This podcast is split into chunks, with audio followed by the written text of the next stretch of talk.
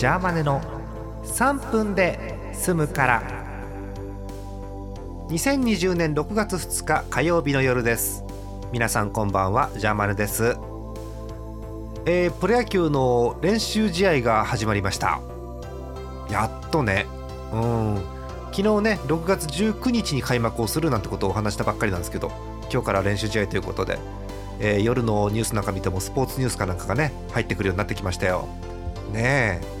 ただ一方でねね東京アラートなんて言葉も出てますしまだ世の中油断できないなと思うわけですがそんな中飛び込んできたニュースです、えー、JR 東日本新宿駅東西自由通路の共用開始かっこ7月19日から。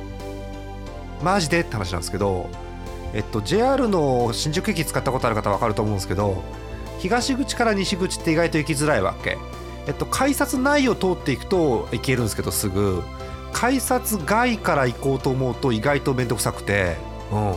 それがね自由通路できるということで。しかも東口と西口の改札はその自由通路に面したところにできるということですから仲良さそうじゃないこれ。ね。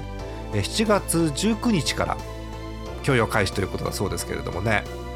えっとジャマーね個人的には新宿駅を使う時には新宿駅西口ユーザーなんです。ヨドバシの方です。そう。あの掲示板に XYZ って書かれてない 西口の方なんですよ。そうだからね東に行く時に大変だなと思ってたんですけどこれいいかもしんないね。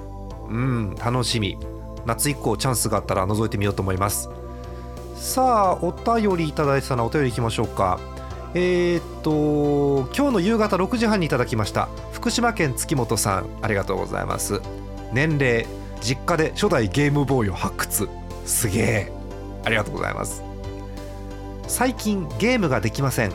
風化雪月がすみません。平日は家に帰ると夕飯の後に子供たちを風呂に入れて寝かしつけしてそのまま一緒に寝落ち。休日は子供たちと戦ったり買い出しに行ったりしていたらいつの間にかサザエさん。時間の確保が難しいです。そして現在の進捗。舞踏会のあった月はクリアしました。確か12月です。その後の散策で落とし物が湯水のごとく湧いてきてげんなり。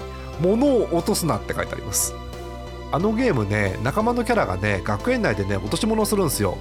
で落としたものを誰のものか推測して届けに行くっていうシーンがいっぱいあるんですけどこんなに落とすっていうぐらい落ちるんだよねものがね。うん私からもお願いです、えー、落とし物には名前を書いておいてください。また明日です。